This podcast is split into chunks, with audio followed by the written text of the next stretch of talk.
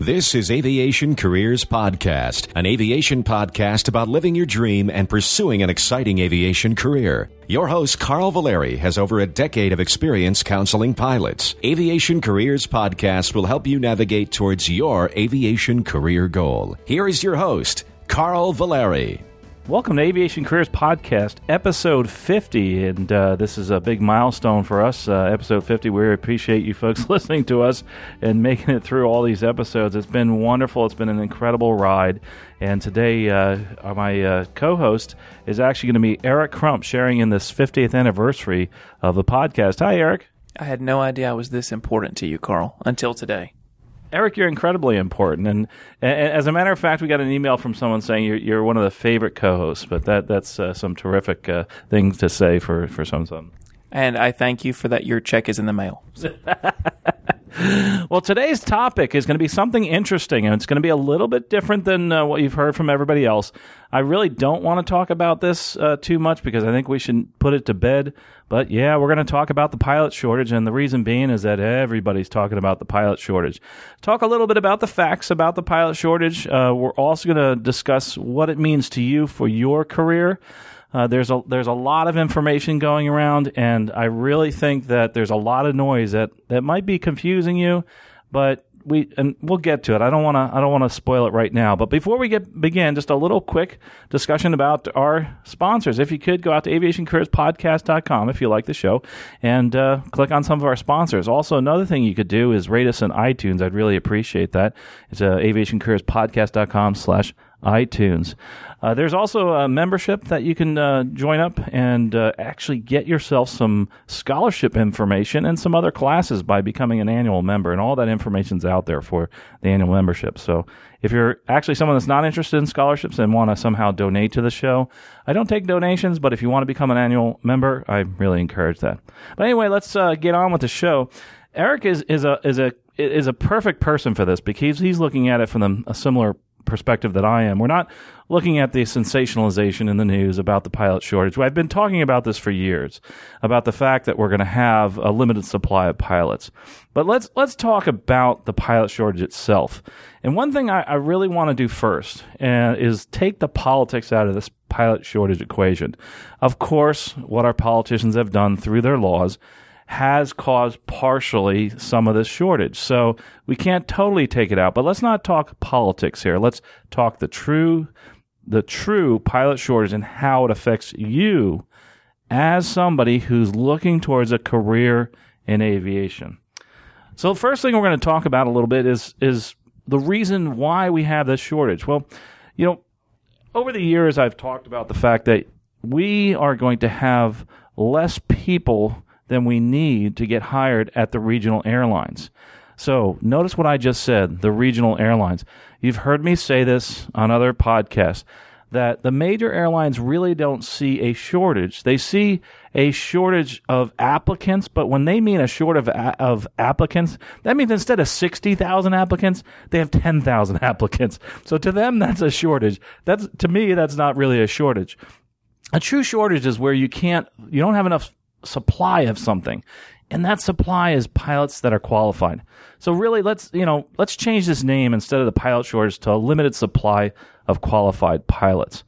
And one of the reasons that a lot of people point towards is the low starting wages and also the fact that there's not enough qualified people and also the fact that there's people that look at the fact that they're going to be traveling throughout the world and the fact that there's you know the fact that we we won't be getting paid and we're going to be away. Well you know what? All that's true.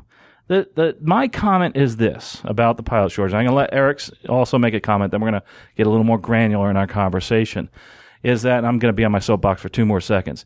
This pilot shortage here okay that we're talking about doesn't really matter so much to you. Yeah, the hiring is going to change, but what should matter is how do I move forward in my career? Because if you're getting into this career in aviation, no matter what it is, especially as a pilot, because there's a shortage, you're doing it for the wrong reasons and you're really going to be discouraged. And you're going to start doing the things that you shouldn't be doing, as I talked about in a previous episode about what not to do during a pilot shortage. So, with that said, before we get into this granularity, I'm going to let Eric speak a little bit towards the pilot shortage. And notice I'm speaking very general here right now. I'm going to let Eric from a a university standpoint and also from his opinion, talk a little bit about the pilot shortage. Right. So, um, oh, what a topic. When you told me this is what we are going to be talking about today, um, I kind of just scratched my head for a second. I, I typed, I typed that email to you probably five times before I sent it about the things I wanted to say because, um, it is such a touchy issue. People get so, so emotional about it. Um, and unfortunately, most of the people who get really emotional about it have absolutely no idea what they're talking about, which is unfortunate. Um, but, and I think this is a great venue, um, to be able to educate people.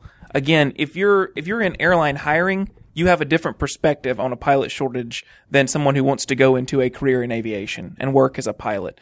So I'm going to assume that you guys uh, and gals are in a position where you're looking for a career in aviation. You're not looking to do statistics. You're not looking to, you know, forecast and, and schedule. That's a different conversation. But if you're looking for a career as a pilot at an airline somewhere, that's where my comments are going to be structured today because you're the people who really need to understand all the sensationalism and make sure that you're not getting carried away by a lot of hype and a lot of talk that doesn't necessarily apply to you. Um, and so I, I agree that it's very important that we, you know, define, I like that term actually, the limited supply of qualified pilots. That's a much better way to look at it really than to look at a shortage like there's not enough bread. Okay. You know, in a bread shortage, you can't eat. Okay. Um, and so we're not, we're not currently experiencing a pilot shortage. You know, you, you hear about uh, you know regional airlines that are canceling flights and things like that, and because they don't have they don't have enough pilots. And we'll get into the granularity of why that is in a minute and, and all those issues. But understand that when you see regional airlines canceling flights because they don't have qualified pilots, they did before. Okay, so there is in fact a shortage of something, and that shortage is a number of people who will work in the industry the way that it's set up right now to support them in their career. Okay. And so uh, you have to understand what this job is. I talk to people every single day who think that it's like, uh, it's like going into the military, right? I want to go into the Navy because I'm going to fly an F-18. You're probably not actually going to fly an F-18. It's probably not going to happen. Odds are you're not going to get into the academy and you're going to have to do some other way to get there, right? Because there are only a limited number of people who get that slot. And so it doesn't mean you shouldn't pursue it and go after it, but you have to be realistic about your expectations. And that's why, and I've said on this podcast many times, it's not in aviation, you don't just have a plan B. You have a plan C, D, E, F, and G also so that you understand what your options are.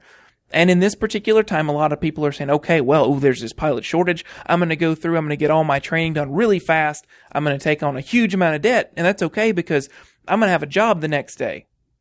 It, it, it doesn't, it doesn't work that way. It's never worked that way. Um, when everything went down the toilet after deregulation, it wasn't like that.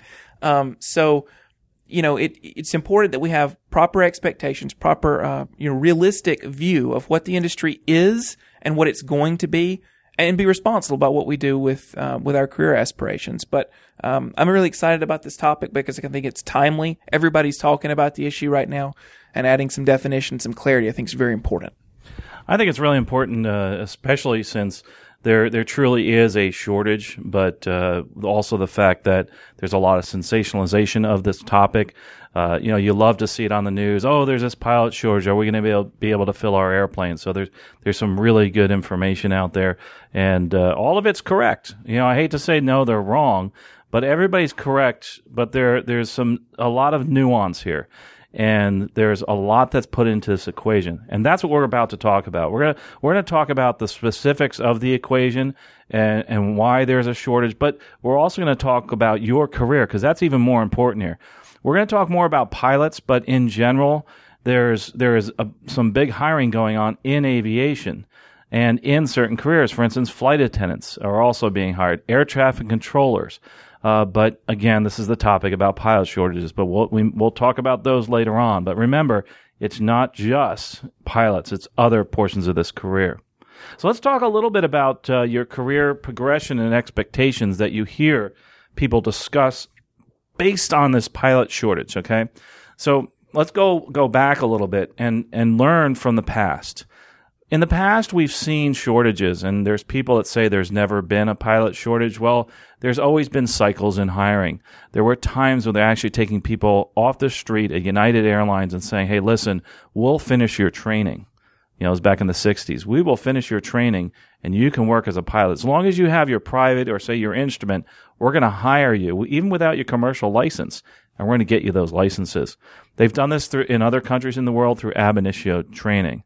But right now, right at this point, and, and th- this is supposed to be evergreen topic, meaning that it's supposed to last forever. But right now, the career progression is that it's going to be a lot quicker as an airline pilot to get to the whatever your career goal is. And most people, it's a major airline, a lot faster than it's been in the past. But also expect that the that the actual economy is going to have a downturn at some point. And uh, you know, all of our politicians think they know exactly what they're doing, and they can plan the whole uptick and downturns in the economy. You know, it really that's not totally true. It goes up, it goes down. That's just the way it is. And so, plan for the fact that it's going to fall at some point, but be excited about the fact that there's a lot of hiring going on right now, and that's what's really cool. That's something that excites me. So, what can you expect? You can expect what happened back in 2000, 2001, say to happen again, or even before that in the 60s, where you can have your commercial license and you can get hired with an airline even without your ATP. But now there's something that's different. That's something we're going to talk a little bit about later. You have to have some other things that's required by the regulations. But still, you can get hired by airlines without your ATP. And I know everybody's going to say, no, Carl, that's wrong. Well, they're out there, they're hiring, they just require you to have your ATP by the time you come to training. Now there's something different. So if we didn't have a shortage of qualified pilots, then, you know, they wouldn't have to actually say that in their hiring practices. So what can you expect on the career pro- progression? Number one, you can expect to go to say one of these uh, accelerated programs after getting say a four year degree, which I suggest, and get into a regional airline. I've seen it happen within six months. I know people have gone from zero time to six months at a regional airline. Uh, the the problem with that is that uh, some of these people don't get their degrees and they don't finish their four year degrees. I'm working with a gentleman right now who's trying really hard to get into a major and he can't because he did this. He did the accelerated. I'm going to get to a regional right away and he gets to the regional even before he was he he he got his high school diploma and got into a regional, which was amazing. And then he they let him in because he was working on his associate's degree. He finished his associate's degree, but he never finished his four year degree, and now he's having problems getting hired by the major. So ah, so what does that tell you? That tells you, yeah, that you need to get your four year degree, number one. Number two, it tells you that at the regional end is where you're seeing the shortage, not so much at the major end. They can still require the four year degree, which is what they're doing. You know, if you got 10,000 hours or 20,000 hours and a couple moon landings, you'll probably get hired. And if you don't have your four degree, four year degree, but you probably didn't make it to the moon without the four year degree, so that might be a moot, a moot point. So don't you know there are exceptions to every everything we tell you. There's some exceptions to that rule, but for 95 to 99 percent of you, you need to get that four year degree and progress forward. So what do you need to do? Get the four year degree, get as many hours as you can, so you can get your ATP, which is now required by regulation to get hired with the airline. So your career exp- uh, progression and expectations are much greater than they were years ago. When I, you know, it's funny. When I started flying, they were telling you if you had 5,000 hours, you couldn't get on with a regional. Nowadays, 5,000 hours, that'll get you hired with a major airline. I've seen 500 hours get hired with a major airline. So that's your, your expectations there.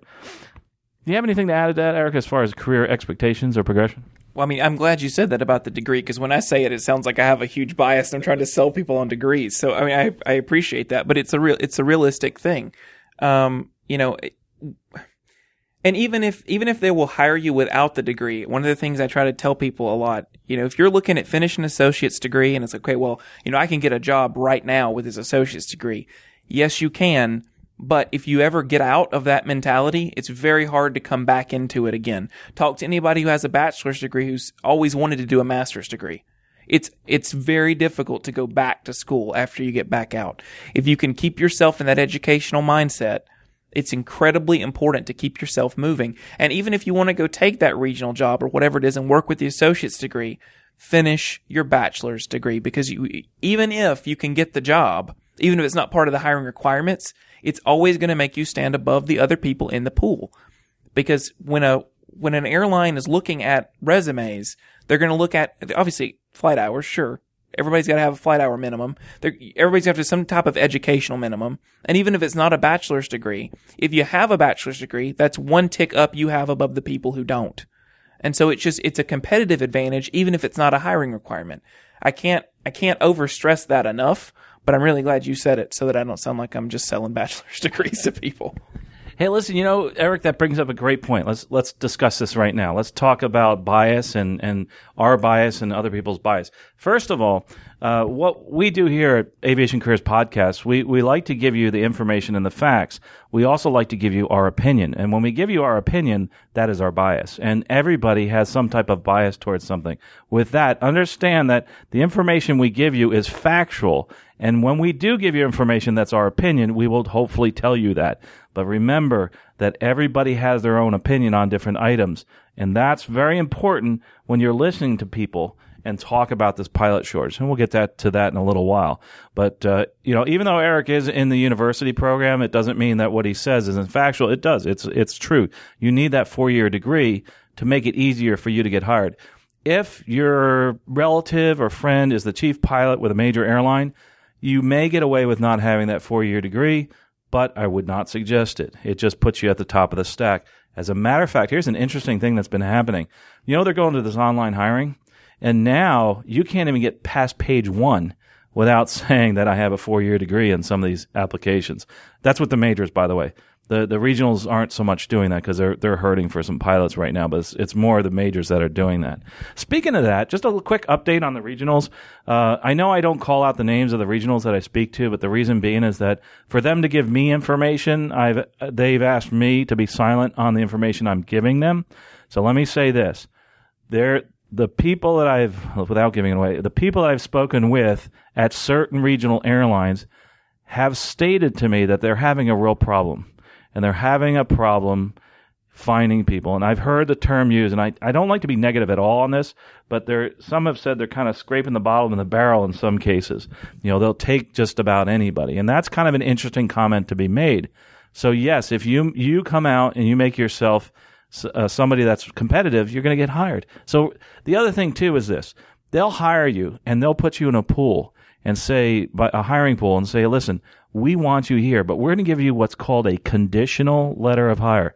That's something I'm not sure we've talked about before. We may have is what's called a conditional letter of hire. That's what I said before about the fact that they'll hire you without your ATP. So they'll give you a conditional letter of hire saying the condition is that within X amount of time, most of the regionals are six months. They'll tell you that you have to complete your ATP within the next six months. Otherwise, we can rescind this conditional letter of hire. And that's happening over and over again. The other thing, too, is that a lot of folks are talking about multi engine time. I asked about that. It doesn't matter as long as you have your multi engine commercial at that point and hopefully your multi engine ATP by the time you get hired. People get hired with, with hardly any multi time. I'm a good example. I only had 78 hours of multi when I got hired with an airline. I got my multi-engine time at the airline, which is pretty incredible. Uh, I wouldn't suggest that as much. I'd, I'd, I'd, try to get you to get as much multi-engine time as possible. Total time's a little more important now because of that ATP rule. So just remember that. So that's a little caveat there. So now we've discussed that.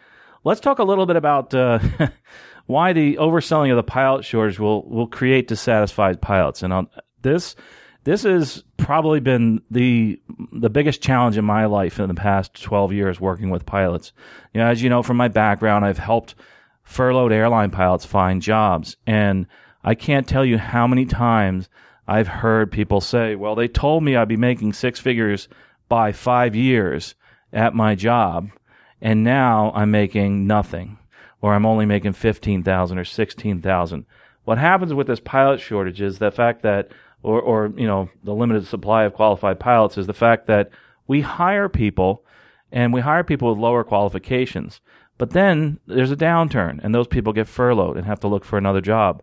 Now they're competing against all these other people with high time and they don't have certain qualifications. A good example, four year degree. So they're looking at all these applicants after the next turn, downturn in the economy.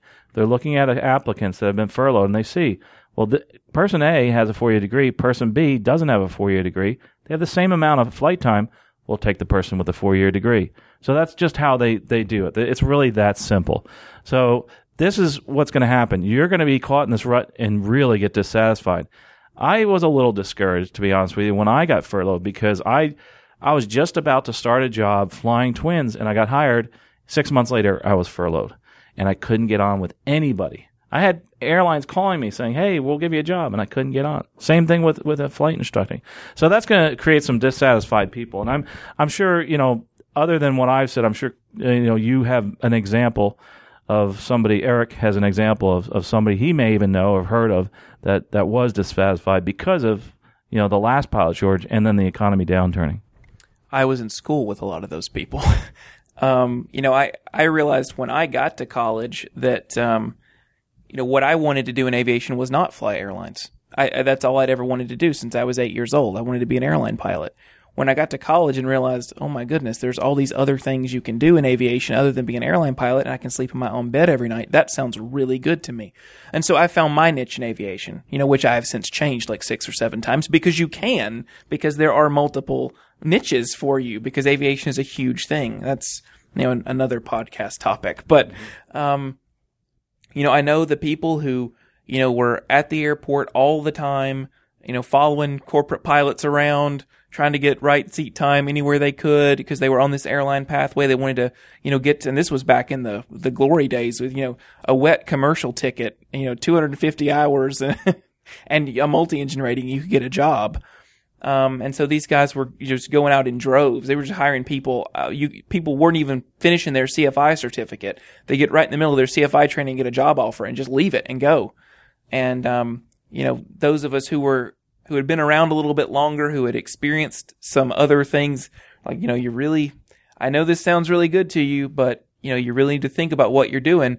And then, yeah, eight, ten months down the road, they get furloughed because that's what happens. Um, and so if you get if you're always right on the crest of the wave, the wave is eventually going to overtake you. You know what I mean? So when you're looking at pilot hiring, and Carl, Carl is actually an, an expert on this particular topic, so he can talk about it. But when you think about pilot hiring, you, the the the visual of an ocean wave is the perfect example. Okay, you don't want to be on the cusp. You don't want to be right in the front of it. Right?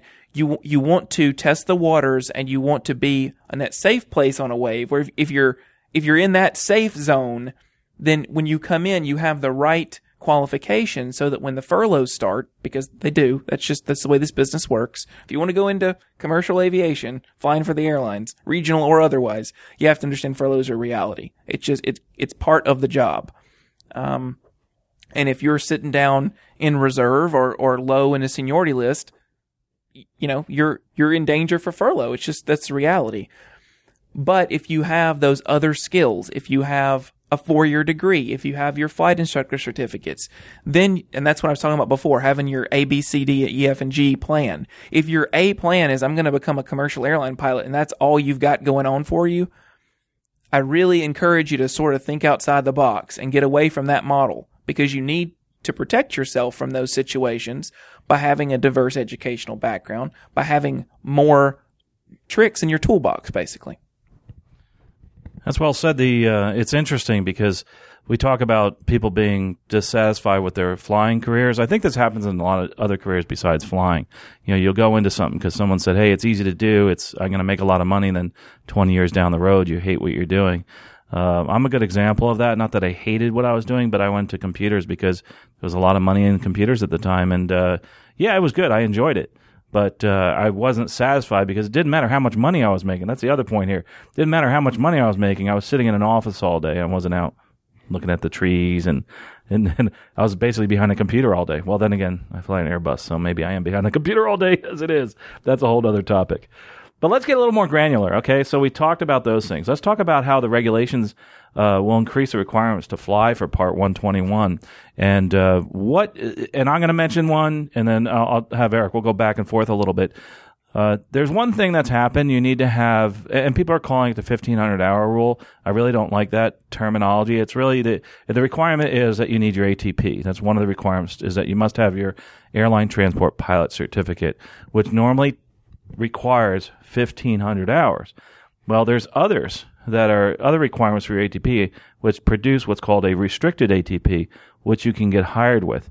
And maybe Eric can actually explain that. So again, you need your ATP or you need your restricted ATP. So what is a restricted ATP, Eric?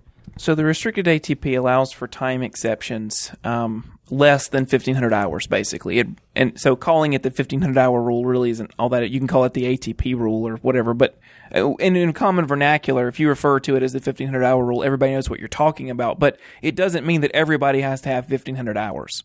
Because with a restricted ATP certificate, if you go through an, an FA approved collegiate aviation program that is accredited an accredited program that's also approved by the FA to offer the restricted ATP certificate, then you can, uh, with upon graduating from a degree granting institution with an associate's degree, again, approved school. You can't just go anywhere. It has to be an approved school. Um, you can bring that 1500 hour time minimum down to 1250. So 1250 hours. If you complete a four year degree program in an approved school for the restricted ATP, you can bring that number down to 1000 hours. Military 750, which doesn't apply to most people, but that's so the restricted ATP certificate allows you to get an ATP uh, with less time. Now, it's called a restricted ATP certificate for a reason because it's not a real ATP certificate. It, in and of itself, has restrictions placed upon it. You can't act as PIC. So it's a whole lot of different. This gets you hireable by an airline. Basically, it's a way to get there. You're still going to have to get to that point where you have the requirements necessary to hold a full ATP before you can go act as PIC. Okay, so that's one of the, the increased requirements. The other increased requirement is the fact that you have to have your type rating and you have to have your pilot in command type rating in the aircraft that you're flying at the airline. So what is that? That means that prior to this, you had to have your second in command type rating to fly that airplane. That makes sense. Now you have to have what's called your PIC type rating. PIC is usually the captain. Well, I actually just went through this process. I just got my PIC type rating on the Airbus, and I've been flying the Airbus for a year with my second in command. Well, we're going to have till 2016 to meet that requirement of everybody having that pilot in command. What does it mean to you? Not much, to be honest with you. It's really up to the airline training department to figure out what to do with you as far as your pilot in command rating. But understand this, and this gets a little confusing. People think that since they have their pilot in command rating, that they can be a captain at the airline with that rating, and that's not true. You can be pilot in command on that aircraft. But within the training requirements and operation specifications of that airline, you have to go through specific training to be deemed a captain at that airline and be a current captain to fly as a captain. You can fly as pilot in command, but you have to be a captain to be a captain with an airline. And that's very difficult to understand sometimes. But pilot in command is totally different. So, for instance, say I owned an Airbus and I wanted to go fly it. I could go fly it as, as pilot in command and Eric could come along with me. And that's fine because I have that rating. But if I wanted to work at an airline, since I didn't get my captain rating because I'm not senior enough to hold that, I can't fly as captain the next day at the airline I work for. So that's that's the difference there. So there's one of the things you have to have your PIC type rating. The airline will go through that process. And if you're wondering what that is, normally it means that you have to make certain decisions. Uh, you also will know how to taxi the airplane. Uh, people don't realize, I think, the fact that most airliners, it's the captain of the taxis and not the first officer. Although m- uh, most airlines and most airliners are now being built so you can actually taxi from both sides of the aircraft. So that's that's one of the instances there. So that's one increase. Um, another increase as far as the requirements, uh, you're also going to have to get your your uh, type one or your class one medical, and you're going to have to get that anyway. But there's been some uh, leeway on that that's another thing that we, we need to mention. You have to have your class one first class medical, but when you're there, it can actually downgrade to a second class medical.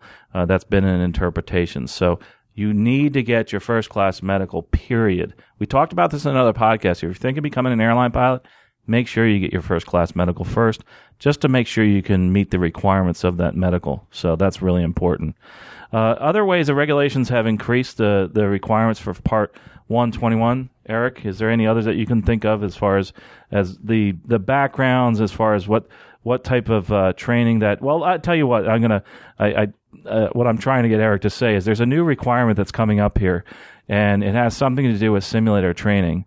And that actually, it's not a requirement right now, but it's going to be in place in August, is it? Or yeah, August of 2014 of this year. And Eric knows a little bit about that, so I'm going to let him explain what that new requirement is also.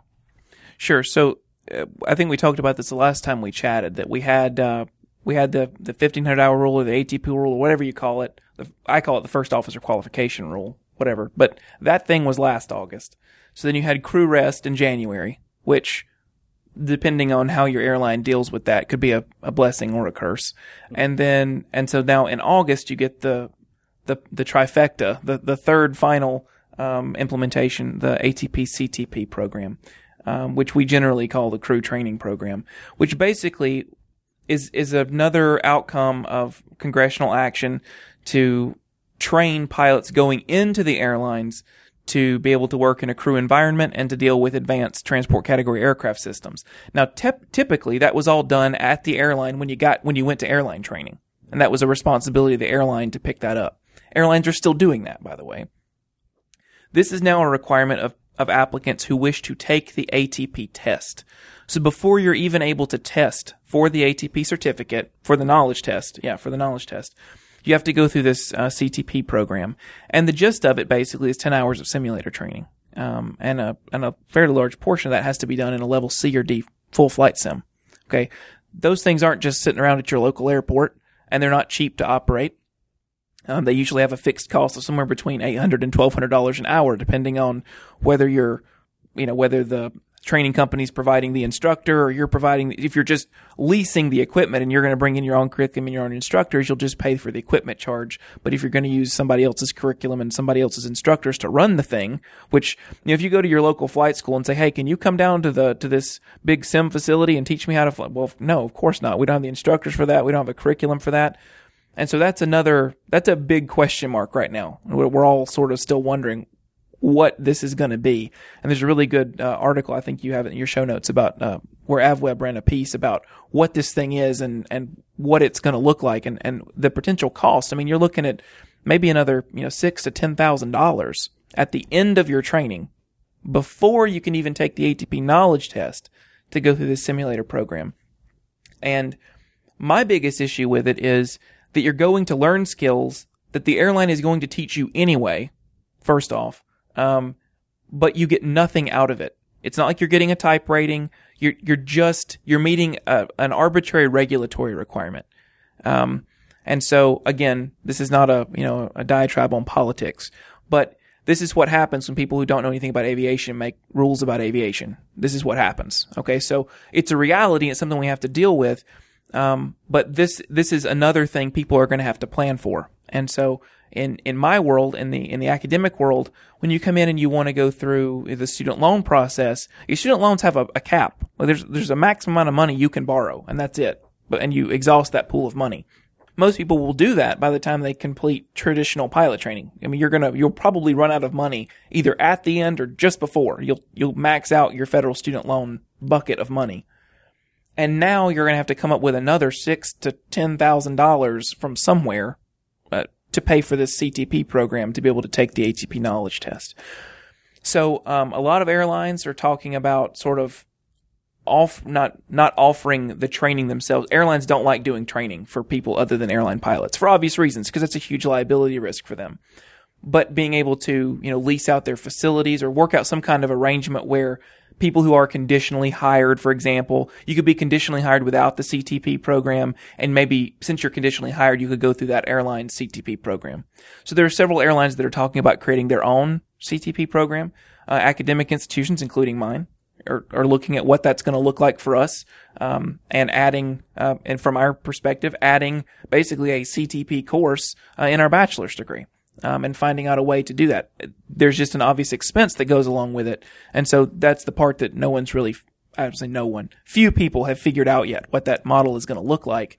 Um, just because we don't we don't really have an example to go from. We have an advisory circular from the FAA, and that's about it. But we don't really have. There's nobody out there taking the lead and saying, okay, this is what this should look like. And that's why in the academic world, we're really heavily looking to the airlines and asking, you have to tell us what you want because basically what what we're going to do now as academic institutions or as accelerated flight programs, whatever the case may be, is conduct part of your training for you. Now you're still going to have to do a lot of this yourself, but we're going to do this initial fit of it for you. So what do you need? What do you want us to teach people coming in? Because that's not typically been something that, that the academic world has messed with. We do the initial stuff. We get them qualified. We teach them systems. We teach them regulations. We teach them how to hand fly an airplane, how to deal with automation. And then we count on, you know, the airline to pick them up and, and specifically train them for their operation. So that this new rulemaking is, is really important to us because it's going to put a lot of that initial training focus back into the general training community, whether that's the academic institutions or the accelerated programs or whatever the case may be. And that's a large cost to, to you when you're when you're looking at this as far as the regulations are concerned, as far as complying with this. Uh, this is really a biggie to me because that is going to add a lot of cost to people. Well, there's going to be some ways to find scholarships to do that. They're already out there, and we have them at aviationcareerspodcast.com slash scholarships. Uh, again, for those that are listening, I know my friends at the NTSB that are listening and my buddies at the FA, you know, this, I, I understand that it was very well intentioned.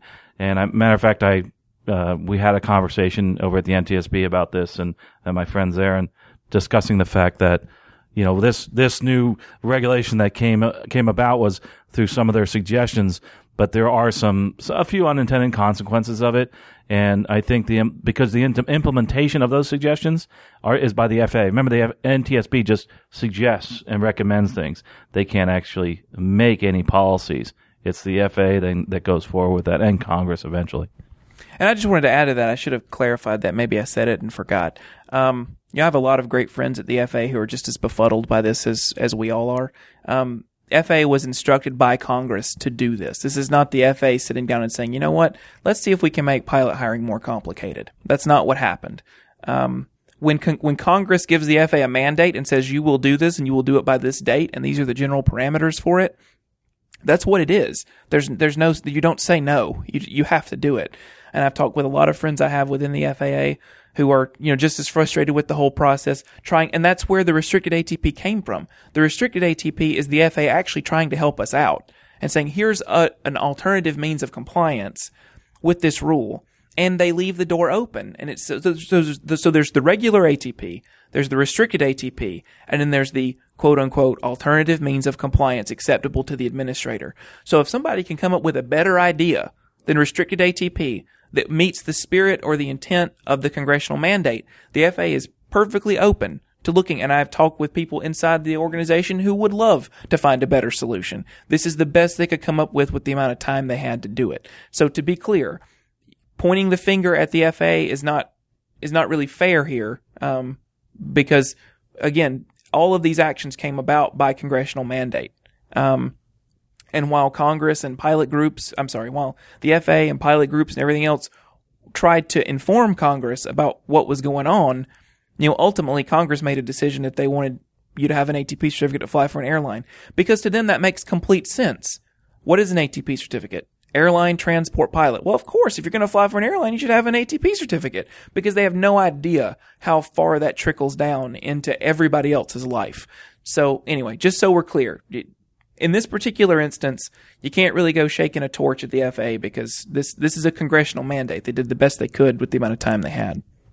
Yeah, and the FAA has has really been been inundated with calls and emails and trying to clarify so much. Like you said, you know, put out advisory circulars. So I, I, appreciate your adding that to it. As a matter of fact, let's talk a little bit more about some regulations that, that have come about that have added to this this uh, lack of qualified pilots and uh, and increase in hiring. That's FAR 117.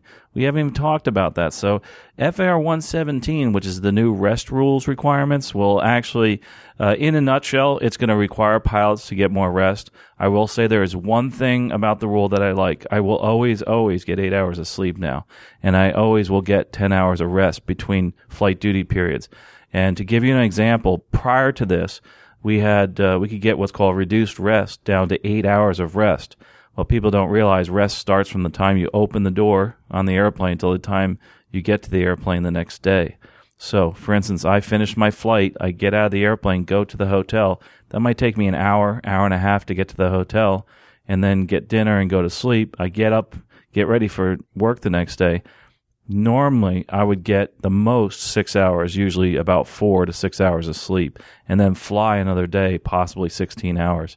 And that's a long day. So I, I love that part of the rule. The other part, as far as limiting the amount of time in your day, uh, really, it's not a very big uh, impact, and that's one of the things we've been hearing lately. But the, the impact, though, to the airline is that they are going to run out of pilots earlier, special people like that on reserve, and they say there's delays. So now what's going to happen?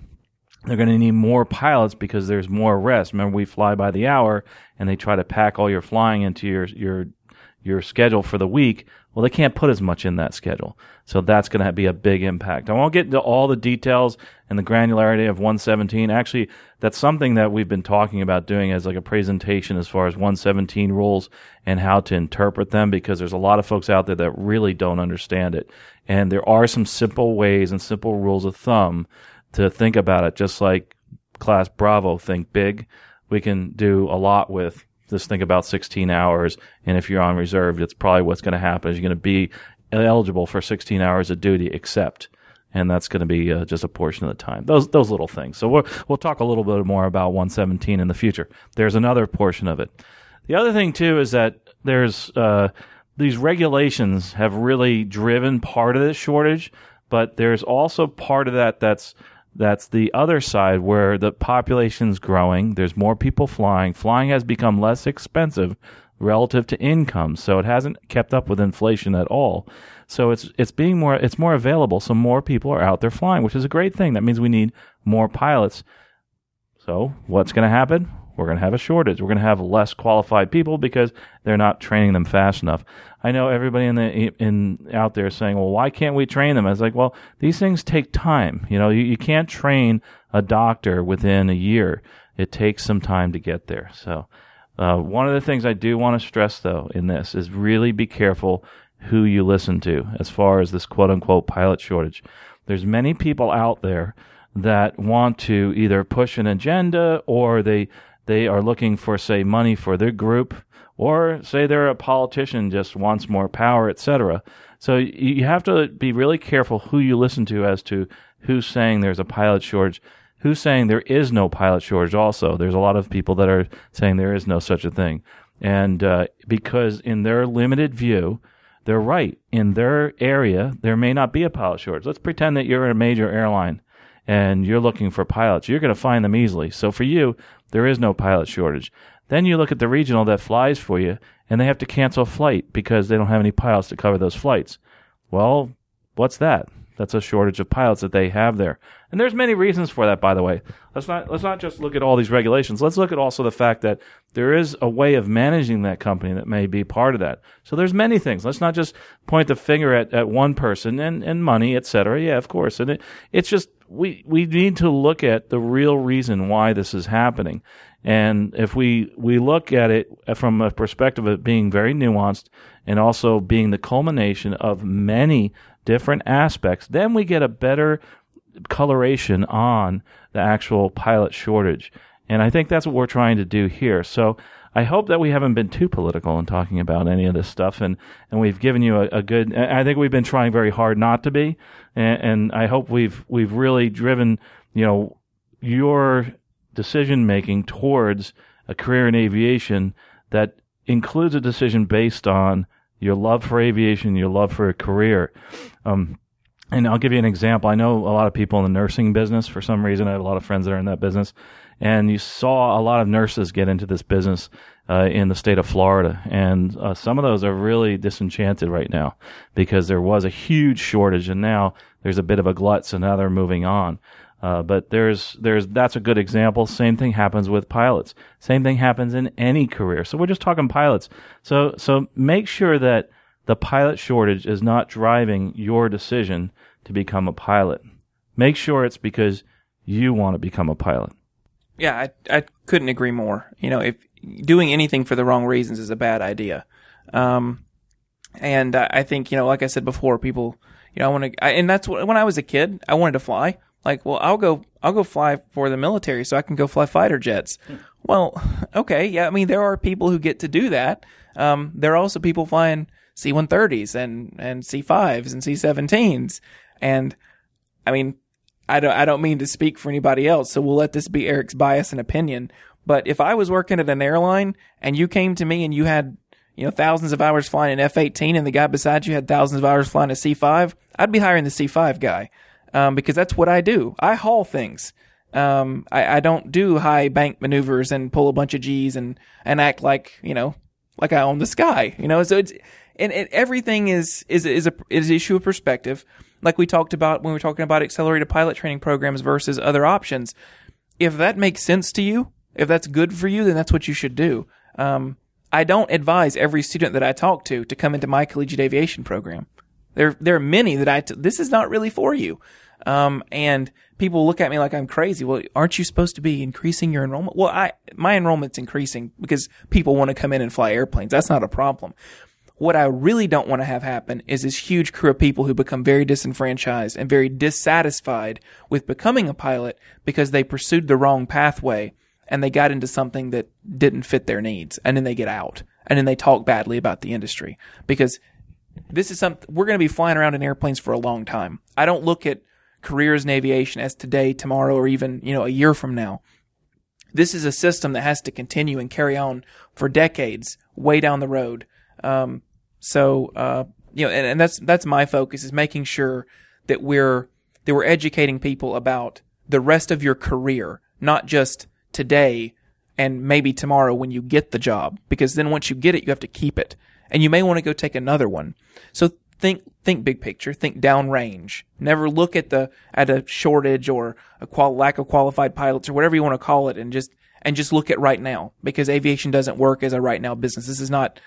I mean, I'm trying to. This is not the grocery store. Okay, it's not the same job every day. It's always different. Our business goes up, it goes down, it goes sideways. And if you're going to do that, you have to be ready for that model. And that's, that's my focus when I'm talking to new students who are interested in aviation. You can't find a better career. You really can't. There's no better job on the earth than being an, uh, being a pilot, doing something in aviation. Now, and, and that, that, and that goes double. You know, my wife thought she wanted to be a pilot, realized she actually wanted to work in aviation management. Okay. So, you know, I decided I didn't want to be an airline pilot. She decided she wanted to be a pilot at all. So there's, there's, there's wealth of experience in aviation. And I just, I don't want to see people pigeonhole themselves because they're looking at this quote unquote pilot shortage. I've got to go right now. I've got to get a job tomorrow you know, make sure you're thinking downrange and you're doing the right thing for you uh, long term. And to add to that, make sure that, like we said, listen to the right people. You know, listen to the people that, that are going to inspire you.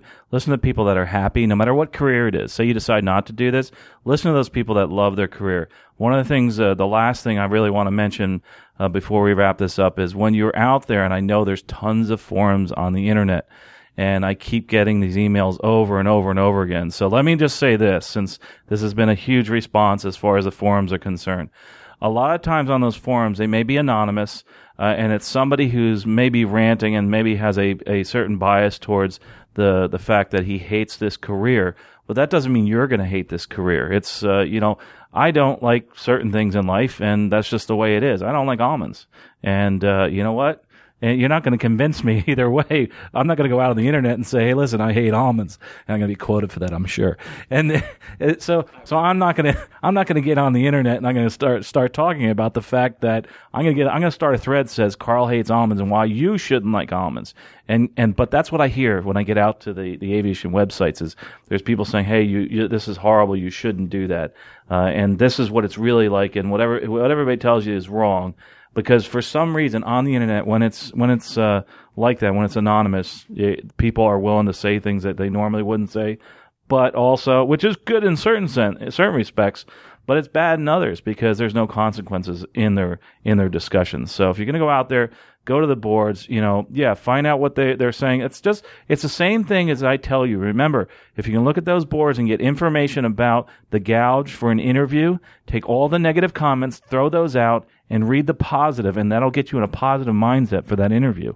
Make sure you read those comments of the people that actually got hired and get rid of a lot of the, a lot of the other ones because that makes you get you know you should review those in the beginning, but then get rid of them. Just concentrate on the positives, and that's really really important. Well, I think that comes to the end. There is one listener mail that I did promise I would read, so we're going to just do one quick one. I know we normally do a lot of listener mail, but we got to go talk to some middle school students about aviation, so is going to be a lot of fun. Um, but one quick listener mail because this is uh, very uh, apropos for this podcast. It comes in and says, uh, "I just want to try to be the first to congratulate you on podcast milestone of your 50th episode." Thanks so much. I also want to let you know that I've taken the first step in my aviation career. I've just taken a job flying aerial survey, flying the 206. I feel that we're a lot alike. I'm starting 34. I'm start. I'm 34, starting my aviation career, and if I remember correctly, you were in your early to mid 30s as well. That's correct. I was 33 years old when I got started. Thanks again for your podcast and for it keeping me motivated. I've listened to the podcast from episode one, so you can also take credit for my new job in a small part. Thanks again for all your hard work and you should start looking for me in a cockpit near you. FYI for your listeners and some info, I'm I have a 850 total time, 150 multi, and 150 instrument. Well, that was wonderful, very inspirational, and I appreciate your your sharing that with us. And and but you are on the right track. You're not quite where I am now, but then again, I've been doing this for a few years longer, and uh, you know that's I've got you know a good eight thousand hours or so more there, and that took me quite a long time. Speaking of the uh, the timing, as far as being getting into this career, I was 33 when I actually started in the career of aviation. I had started when I was 23 as a pilot, just uh, having fun and using the, the airplane for business. And that was absolutely wonderful. And you know, I, I do. I hope to see you in a, in a cockpit soon. I hope to see everybody somewhere. And if you see me, say hello. If you see me at Sun and Fun or if you see me anywhere online, say hello. I'd also appreciate you, you helping me out and, and sharing your story. And all, think about this do one thing today that will move you towards your career goal. Just one thing, something small. Open a book, read a chapter, Understand a new definition. Understand your airplane better. Read something, listen to something that will get you further towards your career goal. But just take that one step because a whole bunch of little steps will take you a long, long way. My name is Carl Valeri. I'm here with uh, Eric Crump. How can they get in touch with you, Eric? You guys can absolutely feel free to find me on the Twitter uh, at symbol C Eric Go S E E E R I C G O. More than happy to talk to you about aviation or almonds or whatever. I happen to like almonds. So, Carl, I disagree with you entirely. I think everybody should love almonds. I'm going to start a forum that says almonds are great and Carl is stupid. Um, so, anyways, that's that's the one way there. And if you're interested in our uh, uh, aerospace program here at Polk State College, you can find us online at polk p o l k dot edu slash aerospace, or also on the Twitter at symbol Polk Aerospace. I'm glad you brought the almonds up because the fact that that is actually how a lot of these conversations go on the internet and, and, all these boards is the fact that they start with something absolutely ridiculous and continue on for days and weeks and months on end talking about something totally ridiculous. So again, remember who you you know who you're talking to. Listen to the people that are going to encourage you, and I hope this has encouraged you. And and that's and keep the emails coming. I know I'm really backlogged, and we will have a bunch more episodes coming up where, where they answer those emails. If you want to get in touch with us or anybody who's been on this podcast, you want to ask them specifically a question, go to aviationcareerspodcast.com slash contact or email us at feedback at aviationcareerspodcast.com. And if you can put in the subject line the actual topic you're asking about, we won't probably use your name. We'll try not to. Uh, but if you want us to share it, we will. And we'll make it anonymous so they can ask anything you want to ask. And we'll try to keep it as, as quiet as we can as to as far as who you are and, and keep your you know, personal information confidential. Again, aviationcareerspodcast.com slash contact. Uh, there's going to be some links out there to all the things that we talked about and all those articles that we talked about. I have a whole bunch of them, and Eric alluded to that. So make sure you actually go to episode 50, aviationcareerspodcast.com slash 50. I sure do appreciate your coming and listening today. Hope this has been inspirational. If it has, please visit us at aviationcareerspodcast.com and visit our sponsors. Uh, they're the people that keep the podcast rolling. Uh, thanks so much, and we will talk to you next episode. Make that first step, and then next step towards your aviation career goal. Safe flying. You have been listening to Aviation Careers Podcast, an aviation podcast about living your dream and pursuing an exciting aviation career. This aviation podcast is produced by the Valeri Aviation Corporation. Although host or guests may receive compensation for products and services discussed in this podcast, Compensation never influences our opinion. Before purchasing any product or service, you should always do your own research. Music by Billy Wheeler. All rights reserved.